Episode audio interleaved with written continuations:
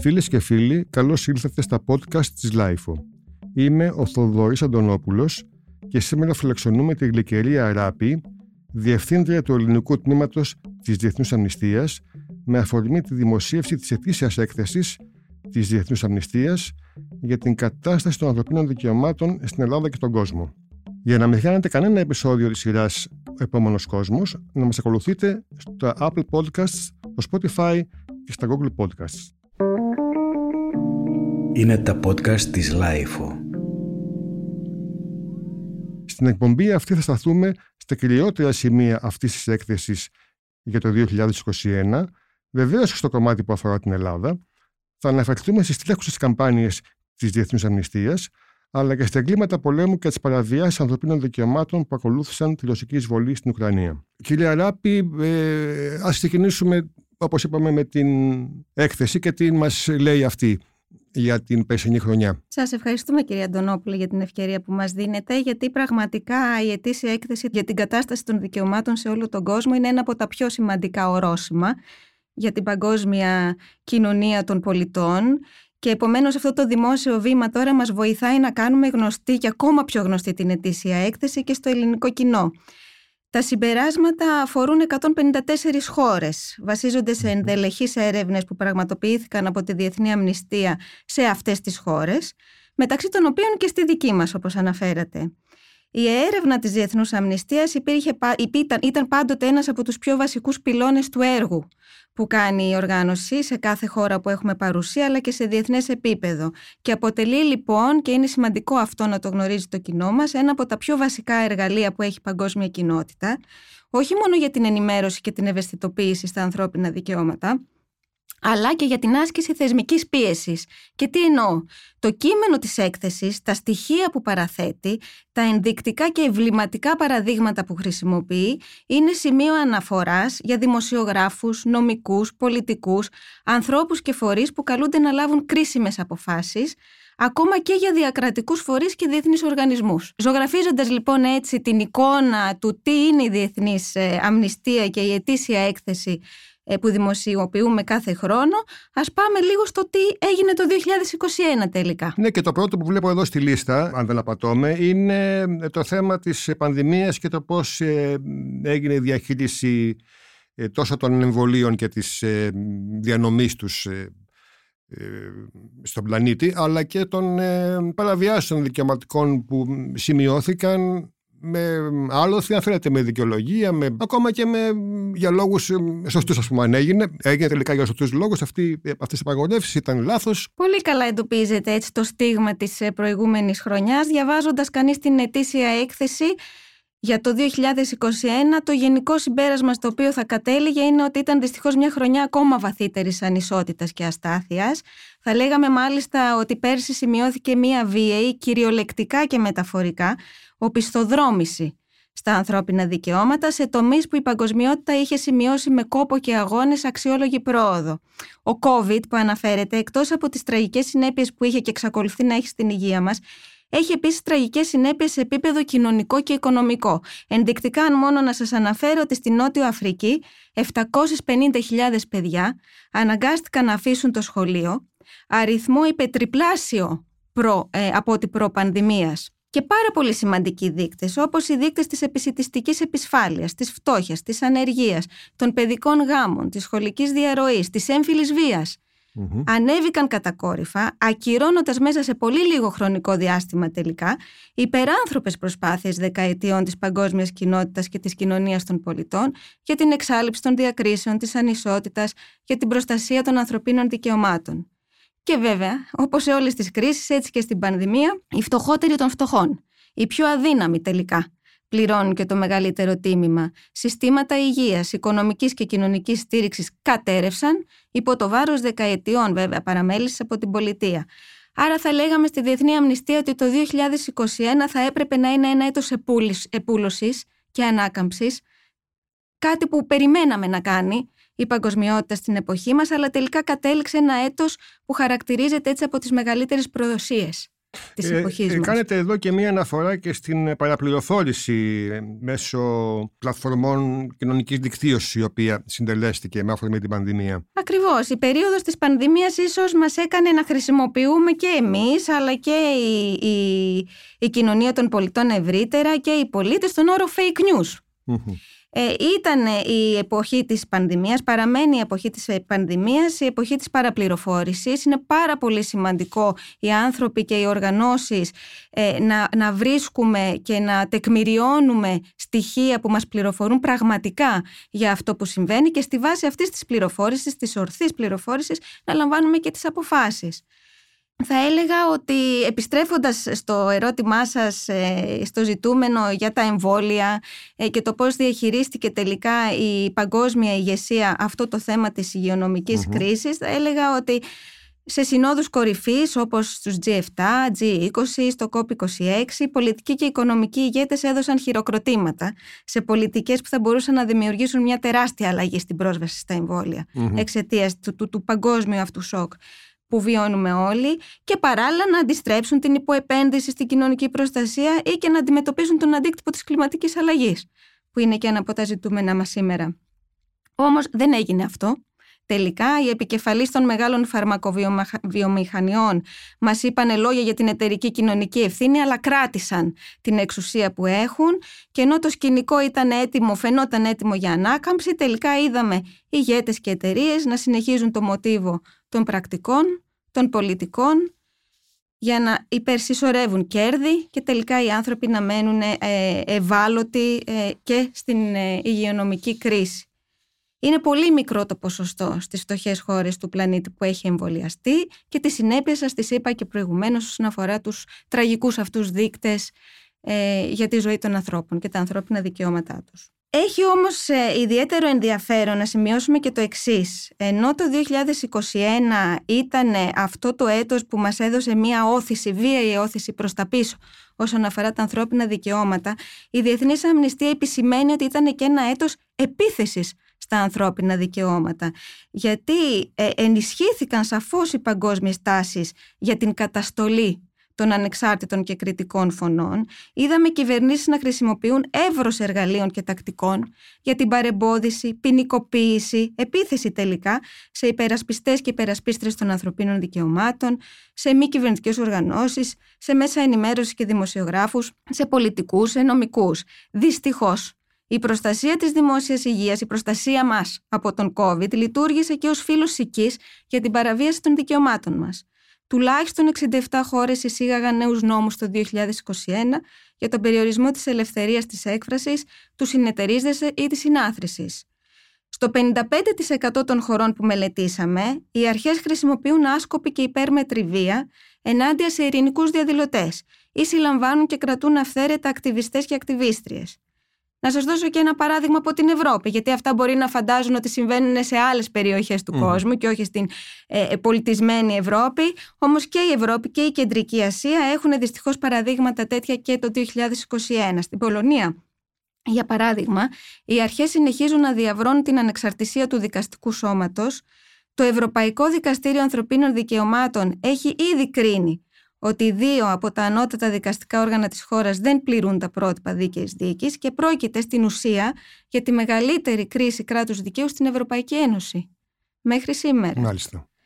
Αλλά ας αφήσουμε και τις άλλες χώρες και να περάσουμε στη δική μας. Ναι, ναι. Δεν διαφέρουμε από αυτό που σας προείπα. Μάλιστα θα έλεγα ότι πριν από το 2021, το καλοκαίρι του 2020, η Ελλάδα θέσπισε νέο νόμο για τις δημόσιες υπαίθριες συναθρήσεις, ο οποίος μεταξύ άλλων περιλαμβάνει προβλέψεις για τη διάλυση και την απαγόρευση των συναθρήσεων, για την υποχρεωτική ενημέρωση των αρχών σε περίπτωση που οργανωθεί κάποια συνάθρηση, για τη ρύθμιση των αυτόματων συναθρήσεων, για την απόδοση ευθύνης στους διοργανωτές. Είναι γραμμές κατευθυντήριες οι οποίες μάλιστα επιτρέπουν κατά κάποιο τρόπο ή εμφανίζονται ευρείες ας το πούμε έτσι όσον αφορά το είδος των καταστάσεων κατά τις οποίες η αστυνομία θα προσφύγει τελικά στη βία για να διαλύσει ή να περιορίσει μία συνάθρηση. Αυτός ο νόμος αποδείχθηκε επιζήμιος για τα ανθρώπινα δικαιώματα των ε, συμπολιτών μας στην Ελλάδα, γιατί στην ουσία συνιστούν περιορισμό του δικαιώματος της ελευθερίας, των ειρηνικών συναθρήσεων, όπως αυτό θα έπρεπε να ορίζεται με βάση τις διεθνείς συνθήκες για τα ανθρώπινα δικαιώματα. Και μάλιστα η Διεθνής Αμνηστία, το ελληνικό τμήμα, έχει λάβει αυξανόμενο αριθμό αναφορών για άσκοπη και υπερβολική χρήση βίας εις βάρος ειρηνικών διαδηλωτών, καθολικές απαγορεύσεις συγκεντρώσεων, παραδείγματα διάλυσης ειρηνικών συναθρήσεων και άλλα πολλά τέτοια που έχουν καταγραφεί στη σχετική μας έρευνα. Τι άλλο, ε, πέρα από τα παρεπόμενα της ε, πανδημίας και των μέτρων που ελήφθησαν, είτε ήταν σωστά είτε λάθος, αυτό είναι μια, όπως ε, μπορούμε να πούμε, μια άλλη ιστορία. τι άλλο ξεχώρισε όσον αφορά το ελληνικό κομμάτι; Από την έκθεση φετινή της αμνηστίας. Σίγουρα το κομμάτι της έμφυλης δικαιοσύνης, ή να το πω αντίστροφα, το κομμάτι της έμφυλης βίας. Μένουμε άφωνοι ακόμα, όλοι μας, όχι μόνο οι άνθρωποι που εργαζόμαστε στις οργανώσεις. Μένουμε άφωνοι, έχουμε συνηθίσει την ανακοίνωση για μία ακόμα δολοφονία γυναίκας στη χώρα μας. Το 2021, 17 γυναίκες δολοφονήθηκαν από τους συντρόφους ή τους πρώην συντρόφους τους και αυξάνονται πλέον οι φωνές και των φεμινιστικών οργανώσεων, αλλά και των απλών πολιτών που ζητούν να χρησιμοποιηθεί ο όρος γυναικοκτονία και στην νομοθεσία. Για να αναδειχθεί επιτέλους σε όλη τη διάσταση το έγκλημα αυτό και, και τη σύνδεση που έχει τελικά με τις βαθιές πατριαρχικές ε, δομές στην ελληνική κοινωνία. Ήταν επίσης, μιας που μένουμε στο θέμα της έμφυλης δικαιοσύνης, η χρονιά του 2021 που το ελληνικό Μητού Έριξε φως σε δεκάδες αναφορές βιασμών και σεξουαλικών εγκλημάτων στον αθλητισμό, τον πολιτισμό, την εργασία. Και μην ξεχνάμε ότι η Διεθνής Αμνηστία και άλλες οργανώσεις είχαμε πολύ σημαντική παρέμβαση το 2019 όταν η Ελλάδα χρειάστηκε τελικά να αναπροσαρμόσει τον ποινικό κώδικα ώστε ο βιασμός να ορίζεται στη βάση της απουσίας συνένεσης. Σε αυτή τη θεσμική αλλαγή που καταφέραμε και ως Διεθνής Αμνηστία ε, μιλάμε στην ουσία για ένα ορόσημο για τη δικαιοσύνη προς επιζώσεις και επιζώντες βιασμού. Το ναι σημαίνει ναι, τίποτα άλλο δεν μπορεί να σημαίνει ναι και σε αυτή τη βάση άνθησε αν θέλετε και το κίνημα το ελληνικό μητού. Νομίζω ότι ήταν και ένα, ότι ήταν και ένα θέμα που απασχόλησε γενικότερα και άλλες πολλές χώρες η, η αυξητική τάση που παρατηρήθηκε στην έμφυλη βία και στις γενικοκτονίες. Νομίζω ότι ήταν κάτι δηλαδή γενικότερο το οποίο είχε να κάνει ίσως και με τις συνθήκες της καραντίνας οι οποίες ε, έβγαλαν πράγματα τα οποία πριν σκεπάζονταν, ας πούμε, κάτω από το χαλί ή πίσω από κλειστέ πόρτε. Έτσι είναι. Η καραντίνα δυστυχώς, αν και μέτρο για την προστασία της δημόσιας υγείας, παράλληλα δημιούργησε τις συνθήκες για να αυξηθεί η ενδοοικογενειακή βία, σταμάτησε οποιαδήποτε διέξοδο μπορεί να είχαν οι ευάλωτοι, τα θύματα αυτής της βίας για να μπορέσουν να προστατευτούν και να, να, να βρουν μια διέξοδο από το κλειστό ε, περιβάλλον του σπιτιού. Μιλάμε όμως για έμφυλη δικαιοσύνη, έμφυλη βία και ίσως να έπρεπε λίγο να θυμίσουμε και τι συμβαίνει σήμερα όσον αφορά την υπόθεση του Ζακ Κωστόπουλου. Βεβαίως, το οποίο είναι ε, για, το, για, την, για την οποία υπόθεση είχατε κάνει και καμπάνια, διεθνή μάλιστα. Έτσι είναι. Είναι ένα ζήτημα που έχει απασχολήσει τη διεθνή κοινή γνώμη και την παγκόσμια κοινωνία των πολιτών. Αυτή τη στιγμή η δίκη είναι σε εξέλιξη. Η, η Διεθνής Αμνηστία είναι επίσημη παρατηρήτρια της δίκης. Ο ρόλος μας είναι να διασφαλίσουμε ότι η δίκη γίνεται σε δίκαιους όρους. Αυτή τη δυνατότητα τη δίνει το Διεθνές Δίκαιο στις οργανώσεις της κοινωνίας των πολιτών. Ακριβώς. Παρακολουθούμε λοιπόν την εξέλιξη της δίκης, παρακολουθούμε τι θα γίνει με αυτή την υπόθεση ενός συμπολίτη μας, ο οποίος δέχθηκε ξυλοδαρμό μέχρι ε, θανάτου. Ένας ΛΟΑΤΕ ακτιβιστής, ένας άνθρωπος που στο δημόσιο χώρο έχασε τη ζωή του τελικά. Η μία εμβληματική εισαγωγικά υπόθεση λοιπόν είναι αυτή του Ζακ Κωστόπουλου. Μια άλλη, μια άλλη υπόθεση που απασχόλησε πολύ την, ε, μάλλον της, της ε, δίκης των ε, κατηγορούμενων για τη δολοφονία του Ζακ Κωστόπουλου. Η άλλη υπόθεση ήταν η δολοφονία του Νίκου Σαμπάνη, του νεαρού Ρωμά που είχε βλέψει ένα αυτοκίνητο και ο οποίος ε, θεώρησε καλό να τιμωρήσουν κάποια αστυνομικοί με εκτέλεση ψυχρό. Πράγματι γίναμε μάρτυρες και αυτού του τραγικού συμβάντος. Η Διεθνής Αμνηστία έχει σχολιάσει αυτό που συνέβη στο συνάνθρωπό μας. Ε, θέλει να, να ζητήσει τη διερεύνηση, την πλήρη διερεύνηση αυτού του συμβάντος, όπως επίσης και το κατά πόσο υπάρχει ρατσιστικό κίνητρο πίσω από αυτή την ε, πράξη που είχε ως αποτέλεσμα βέβαια να χαθεί η ζωή ενός νέου συνανθρώπου μας. Και βέβαια όταν κοιτάμε πίσω το 2021 και ακόμα πιο πίσω, από το 2014-2015, αλλά ακόμα και σήμερα, δεν θα μπορούσαμε να μην αναφερθούμε στο κομμάτι του προσφυγικού. Το 2021 η Διεθνής Αμνηστία, το ελληνικό τμήμα, δημοσιοποίησε μία έρευνα όσον αφορά την διαχείριση του προσφυγικού και συγκεκριμένα το τι συμβαίνει στα σύνορα, στα, στα σύνορά μας. Έχουμε τεκμηριώσει ε, περιπτώσεις ε, επαναπροωθήσεων. Δυστυχώς η Ελλάδα εφαρμόζει αυτή την βίαιη τακτική στα σύνορα, στα χερσαία σύνορα, αλλά και στα θαλάσσια. Είναι ένα μοτίβο, αν θέλετε, ε, τακτικής, ε, ιδιαίτερα βίαιης, η οποία παραβιάζει κατάφορα τα ανθρώπινα δικαιώματα ανθρώπων που φτάνουν στα σύνορά μας. Άνθρωποι οι οποίοι βέβαια διαφεύγουν από κάποια συνθήκη που είναι ιδιαίτερα επισφαλής για τη ζωή τους, είτε είναι ο πόλεμος που μένεται ακόμα στις ε, χώρες τους, είτε είναι η ανθρωπιστική κρίση, ανεπίλητες συγκρούσεις, τους, οι οποίες δεν αφήνουν κανένα δικαίωμα τελικά, καμία ασφάλεια στη ζωή και στο μέλλον των παιδιών τους. Ε, ε εδώ να σημειώσουμε ότι υπάρχει επί σειρά ετών μια πεισματική άρνηση από πλευράς ε, επίσημων αρχών ότι συμβαίνουν τέτοια πράγματα. Με κατηγορίες για συκοφάντηση, για, μέχρι και για ε, προδοσία, ας πούμε, όταν μιλάς για αυτά τα θέματα. Τα οποία έχουν φτάσει αυτή τη στιγμή να απασχολούν όμως ε, και την Κομισιόν σε επίπεδο πολύ υψηλό και μάλιστα πότε χθες, ε, αν δεν κάνω λάθος, βραβεύτηκαν, βραβεύτηκε και μια ομάδα δημοσιογράφων η οποία έκανε πολυεθνική, η οποία έκανε συγκεκριμένες αποκαλύψεις ότι πράγματι συμβαίνουν επαναπροωθεί στα σύνορα, στα οποία συμμετέχουν ε, όχι μόνο ελληνικές αρχές, αλλά και αν δεν συμμετέχουν τουλάχιστον γίνεται με την ανοχή της, ε, και της Frontex, διεθνούς δύναμης, η οποία επιτελεί τα σύνορα της Ελλάδας και της Ευρώπης. Ακριβώς. Δεν είναι μόνο η Διεθνής Αμνηστία, είναι και δημοσιογραφικές ομάδες και άλλες οργανώσεις της κοινωνίας των πολιτών, διεθνείς και εθνικές, που έχουν τεκμηριώσει την ε, τακτική των βίων επαναπροωθήσεων Εξακολουθεί η Ελλάδα να μην θέλει να ακούσει ή να μην δέχεται όπως λέτε όλα αυτά τα ζητούμενα που εμείς και άλλες οργανώσεις έχουμε αποτυπώσει στις έρευνές μας και η Ευρωπαία Επίτροπος για τις εσωτερικές υποθέσεις. Έχει κάνει έχει κάνει ε, σύσταση προς την Ελλάδα να διερευνήσει αυτά τα, τα συμβάντα αλλά και κυρίως ε, να αποδοθεί δικαιοσύνη στα θύματα, να τιμωρηθούν οι άνθρωποι οι οποίοι ε, διαπράττουν αυτά τα εγκλήματα στα σύνορα και πολύ βασικό να ιδρυθεί επιτέλους ένας ανεξάρτητος μηχανισμός διαχείρισης στα σύνορα και παρακολούθησης ε, της κατάστασης εκεί ο οποίος μηχανισμός βεβαίως θα καλεί σε λογοδοσία ανθρώπους, ομάδες, ε, αξιωματούχους αλλά και μη αξιωματούχους οι οποίοι διαπράττουν αυτά τα εγκλήματα στα σύνορά μας. Αξίζει εδώ να, να πούμε ότι με αφορμή και την ε, εμπόλεμη κατάσταση στην Ουκρανία παρακολουθούμε, βλέπουμε να δημιουργούνται και δύο μέτρα, δύο σταθμά αυτή Αυτό, τη στιγμή στο προσφυγικό. Εκεί ακριβώς ήθελα να πάω αμέσως μετά, γιατί είναι το φλέγον αυτή τη στιγμή ο πόλεμος στην Ουκρανία και βέβαια το τι γίνεται με τους πρόσφυγες, οι οποίοι ε, βεβαίως έχουν και αυτοί τα ίδια δικαιώματα και τις ε, ίδιες ανάγκες με όλους τους άλλους πρόσφυγες. Και πολύ καλώς ε, υπάρχει μια πολύ θετική υποδοχή.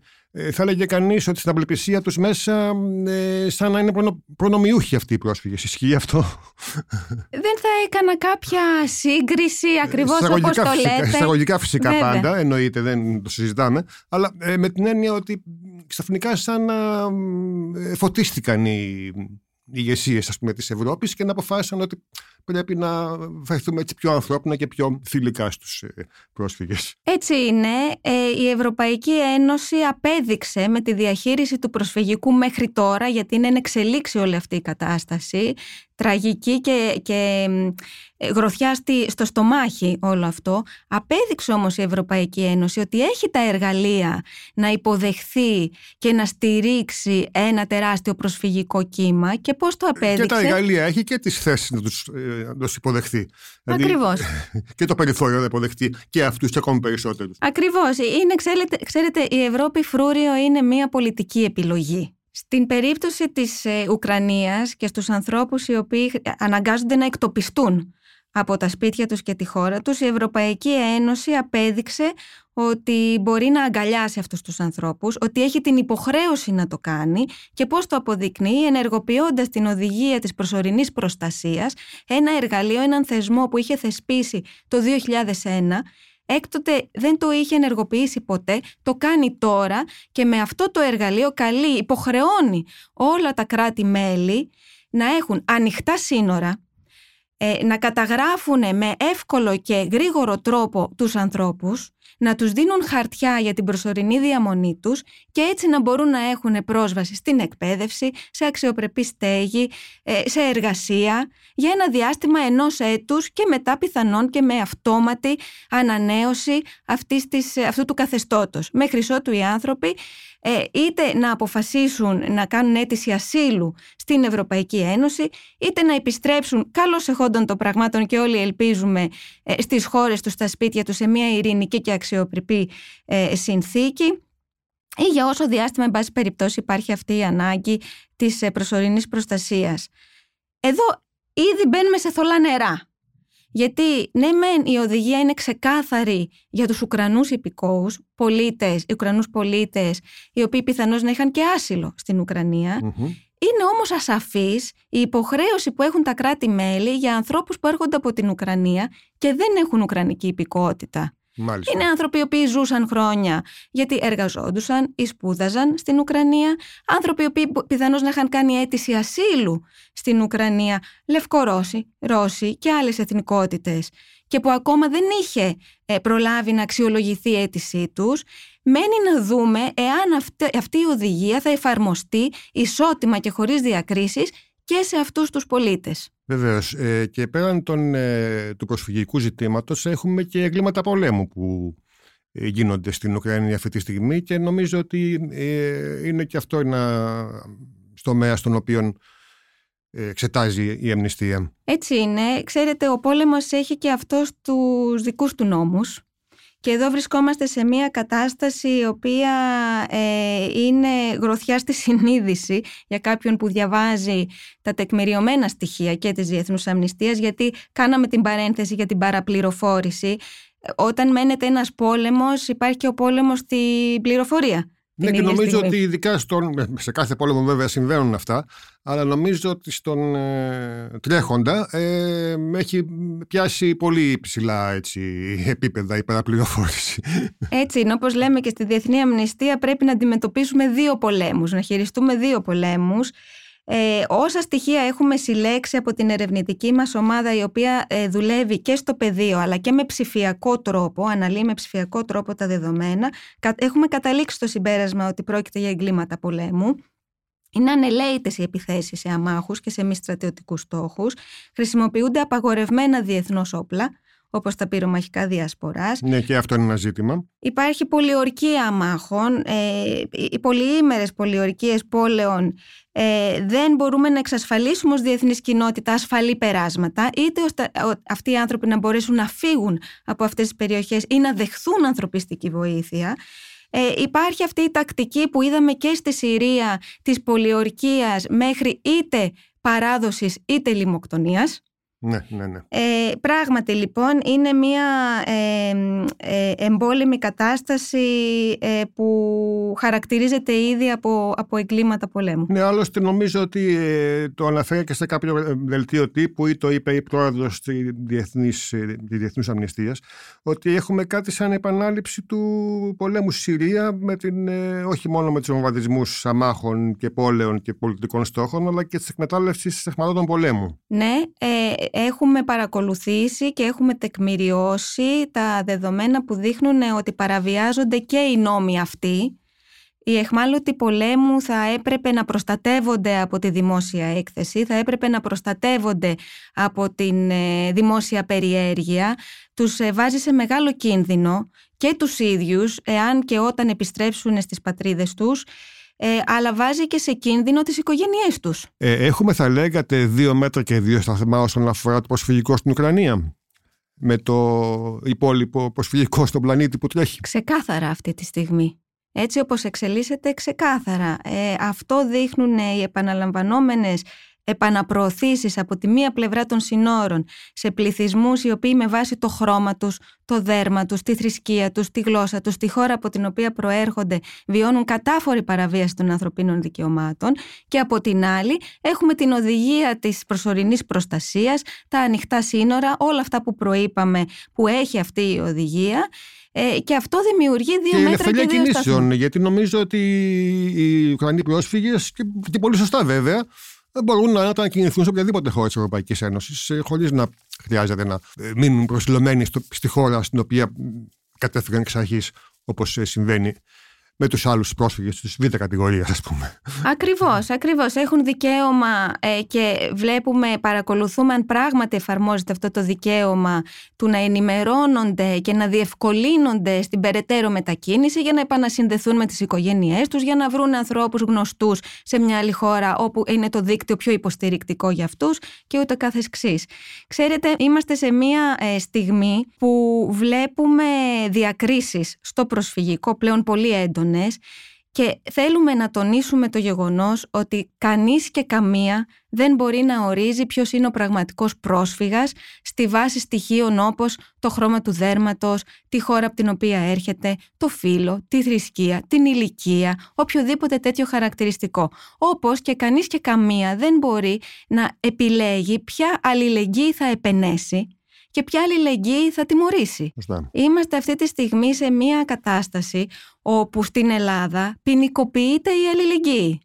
Σαν Διεθνής Αμνηστία έχουμε μιλήσει και υποστηρίζουμε, για παράδειγμα, δύο συνανθρώπους μας, τη Σάρα Μαρντίνη και τον Σον Μπάιντεν, οι οποίοι έκαναν το αυτονόητο στη Λέσβο έπεφταν στη θάλασσα ως εθελοντές διασώστες για να σώσουν τους ανθρώπους από σχεδόν βέβαιο πνιγμό. Μάλιστα. Αυτοί οι άνθρωποι τότε και έχοντας περάσει κάποια χρόνια που η αλληλεγγύη το 2015, τα αντανακλαστικά της κοινωνίας για να υποδεχθεί τους πρόσφυγες εκεί έχουν ε, εξασθενήσει από εκεί που είχαμε ένα φωτεινό παράδειγμα, αν θέλετε, υποστήριξης και από την ιδιωτική πρωτοβουλία και από, τις οργανωμένες, ε, και από την οργανωμένη κοινωνία των πολιτών στη διαχείριση του προσφυγικού, έχουμε περάσει στην τιμωρία της αλληλεγγύης, στην ποινικοποίηση Σωστά. της ανθρωπιστικής πράξης.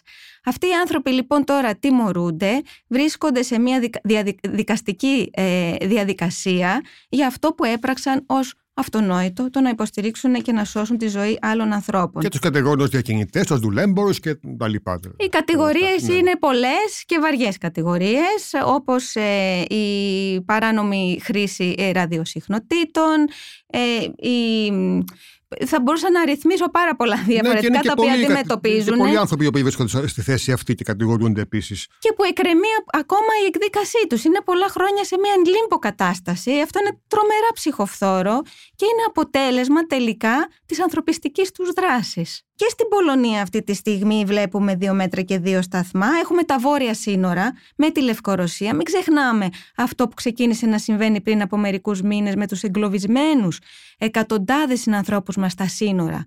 Λευκορωσίας, είχε γίνει μάχη στην ουσία που θύμιζε την, ε, την κατάσταση ε, πριν από δύο χρόνια που στον, στον Εύρο, ας πούμε, που Είχαμε κάτι αντίστοιχο πάλι με τους εισβολείς και την ηρωική άμυνα της, των, των Ελλήνων και των Ευρωπαίων ε, εθνοφρουρών, τι να πω. Είναι άλλο ένα παράδειγμα στη, στο έδαφος της Ευρώπης που οι πρόσφυγες και οι προσφύγες εργαλειοποιούνται, γίνονται ε, ένα επιχείρημα σε μια γεωπολιτική διπλωματία ε, που τα δικά τους δικαιώματα τελικά παραβιάζονται κατάφορα μέχρι και το δικαίωμα στη ζωή. Να πούμε και μερικά πράγματα για τις τρέχουσες εκστρατείες της ε, Διεθνούς Αμνηστίας. Βεβαίως. Ε, οι εκστρατείες άλλωστε είναι ένα από τα βασικά εργαλεία του έργου μας. Βασίζονται πάντοτε όπως προείπα και σε ενδελεχείς Στη βάση αυτών λοιπόν, μέσα από εκστρατείες, μέσα από την εκπαίδευση για τα ανθρώπινα δικαιώματα, την ενημέρωση και την ευαισθητοποίηση των πολιτών, προσπαθούμε να φέρουμε την αλλαγή τη θεσμική αλλαγή.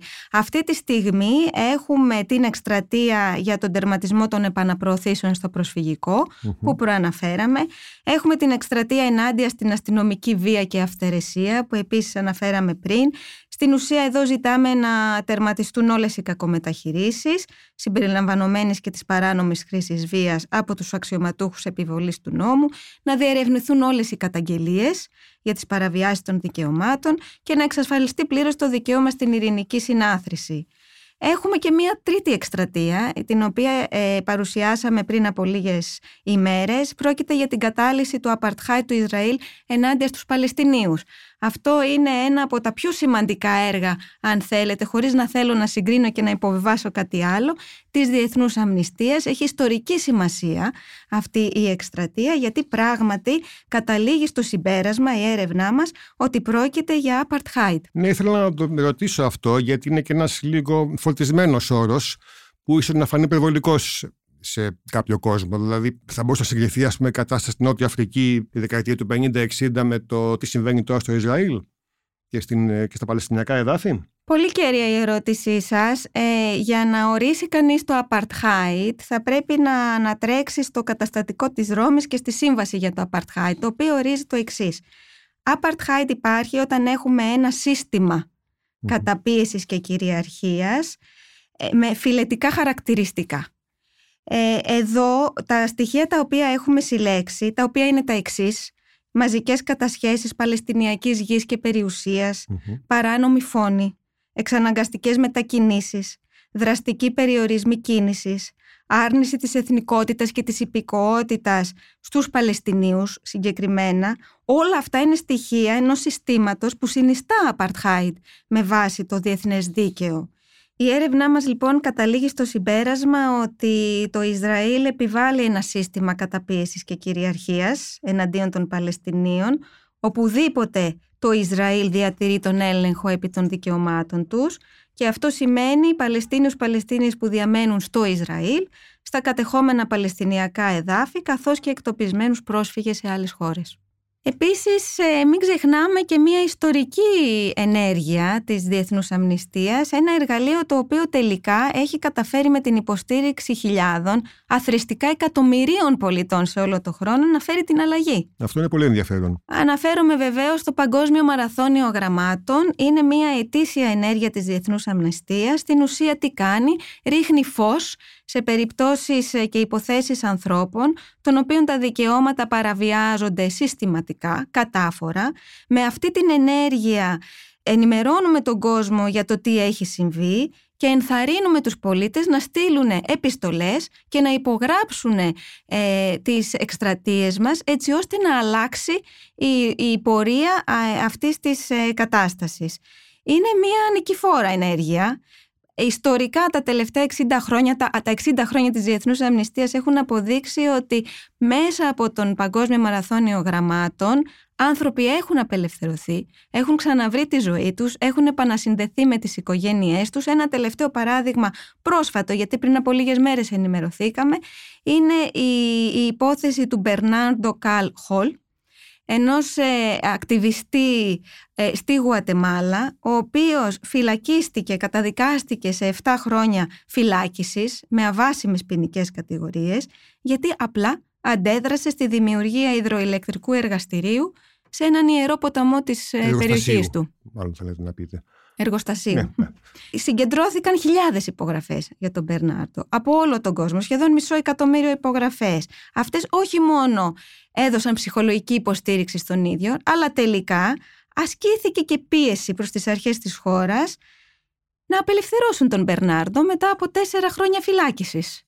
Οι κατηγορίες ε, ισχύουν δεν αναιρέθηκαν οι κατηγορίες, αλλά ο Μπερνάρντο έχει αποφυλακιστεί, έχει γυρίσει ε, στην ε, κοινότητά του, έχει γυρίσει στην οικογένειά του και στην ουσία τι έκανε ο, ο Παγκόσμιος Μαραθώνιος Γραμμάτων και οι άνθρωποι που στήριξαν τη Διεθνή Αμνηστία σε αυτό, έστειλαν ένα μήνυμα στις αρχές της χώρας ότι παρακολουθούμε, ότι ξέρουμε τι συμβαίνει και ότι παραβιάζεται ε, κατάφορα το δικαίωμα αυτού του ανθρώπου. Οπότε λοιπόν ε, δεν έχουμε μόνο να πούμε δυσάρεστα πράγματα, έχουμε και νίκες στο πεδίο και επίσης μια απόδειξη, γιατί πολλοί κόσμος αναρωτιέται τώρα θα βάλω μια υπογραφή και τι έγινε και ποιος θα δώσει σημασία. Να λοιπόν που όταν ε, ένα απλό κύμα εξελίσσεται σε φουρτούνα, με την καλή έννοια όμως αυτή τη φορά, να που μπορεί να ε, φέρει αποτελέσματα. Ε, και εδώ θα έχει ενδιαφέρον να πείτε πώς θα μπορούσε, να πούμε μάλλον, ε, πώς ε, μπορεί να βοηθήσει κάποιος το έργο της διεθνού αμνηστία, κάποιος ενδιαφερόμενος. Είναι πολύ σωστό αυτό που λέτε, ότι μία υπογραφή γίνονται πολλές υπογραφές και δημιουργείται μία θετική φουρτούνα, μία φουρτούνα αλλαγής και προς όφελος των ανθρωπίνων δικαιωμάτων. Όταν οι, όταν οι παγκόσμιοι ηγέτες και οι ηγέτες δεν θέλουν ή δεν μπορούν, μπορούμε εμείς, οι πολίτες. Και αυτά είναι παραδείγματα που αποδεικνύουν ότι μπορούμε και να θέσουμε υπόλογους αυτούς που παίρνουν τις αποφάσεις και να φέρουμε την αλλαγή. Και αυτό πρέπει να το σημειώσουμε, γιατί ζούμε σε μια εποχή που φαίνεται απεσιόδοξη, ζούμε σε μια εποχή που μας καταβάλει ένα συνέστημα έτσι αρνητικότητας. Δεν μαθαίνουμε τα καλά νέα εύκολα. Και Βομβαρδιζόμαστε με αρνητικές πληροφορίε. Και νομίζουμε ότι δεν μπορούμε να κάνουμε και τίποτα. Δηλαδή ότι είμαστε εντελώς αδύναμοι. Μπορούμε να κάνουμε πολλά όλοι μαζί. Και μπορούμε λοιπόν τελικά. Μπορούμε και μου αρέσει που μου δίνετε έτσι το χώρο να σας πω ότι στη Διεθνή, στη Διεθνή Αμνηστία καλούμε τους πολίτες να συμμετέχουν στο έργο μας ε, διαβάζοντας ε, και λαμβάνοντας ενημέρωση για όλα αυτά τα θέματα που είπαμε, υπογράφοντας τις εκστρατείες, ε, μοιράζοντας αυτό το μήνυμα στα δικά τους δίκτυα, έτσι ώστε να συγκεντρώσουμε ακόμα περισσότερη υποστήριξη. Εκπαιδευτικοί μπορούν να συμμετέχουν στο έργο μας, το εκπαιδευτικό, στα σχολεία, ε, το ε, «Εγώ και εσύ μαζί», ένα εξαιρετικό εκπαιδευτικό υλικό που δουλεύει με δασκάλους, με παιδιά από την προνηπιακή ηλικία μέχρι την τρίτη ηλικίου. Αυτό είναι πολύ σημαντικό νομίζω. Με γονείς, ε, σε συλλόγους γονέων και κηδεμόνων για να ενημερωθούμε και να ευαισθητοποιηθούμε για τα ανθρώπινα δικαιώματα και να καταλάβουμε ότι μπορούμε να είμαστε ενεργοί πολίτες και να φέρουμε την αλλαγή. Αυτά είναι έργα τα οποία έχουμε στο ελληνικό τμήμα. Καλούμε τους ακροατές, τις ακροατρίε να μπουν στην ιστοσελίδα και να ενημερωθούν, να μας πάρουν στο τηλέφωνο, να τους κατευθύνουμε, αν θέλετε, στο πώς μπορούν να στηρίξουν μέσα από τις εκστρατείες και το εκπαιδευτικό έργο την, ε, τον αγώνα για τα ανθρώπινα δικαιώματα και βεβαίως είναι σημαντικό για όποιον και όποια μπορεί να συνδράμει οικονομικά στην ε, βιωσιμότητα κινημάτων όπως είναι η Διεθνής Αμνηστία μέσα από μια οικονομική δηλαδή υποστήριξη σε πάγια ή σε εφάπαξ ε, μορφή όπως δίνεται κανείς, δίνεται κανείς να το κάνει. Πολύ ωραία. Ε, σας ευχαριστούμε πάρα πολύ για την παρουσία σας εδώ και ευχόμαστε κάθε επιτυχία στο δύσκολο αλλά τόσο αναγκαίο έργο σας. Σας ευχαριστούμε πολύ και ελπίζω την επόμενη φορά να πούμε πιο πολύ για τις νίκες παρά για τις οπισθοδρομήσεις στα ανθρώπινα δικαιώματα. Το εύχομαι και εγώ αυτό. Να είστε καλά. Ήμασταν ο Θοδωρής Αντωνόπουλος και η Διευθύντρια του Ελληνικού Τμήματος της Διεθνούς Αμνηστίας, Γλεκερία Ράπη, σε ένα podcast με αφορμή τη δημοσίευση της ετήσιας έκθεσης της Διεθνούς Αμνηστίας για την κατάσταση των ανθρωπίνων δικαιωμάτων στην Ελλάδα και τον κόσμο. Για να μην χάνετε κανένα επεισόδιο της σειράς «Ο επόμενος κόσμος», να μας ακολουθείτε στο Apple Podcasts, στο Spotify και στα Google Podcasts.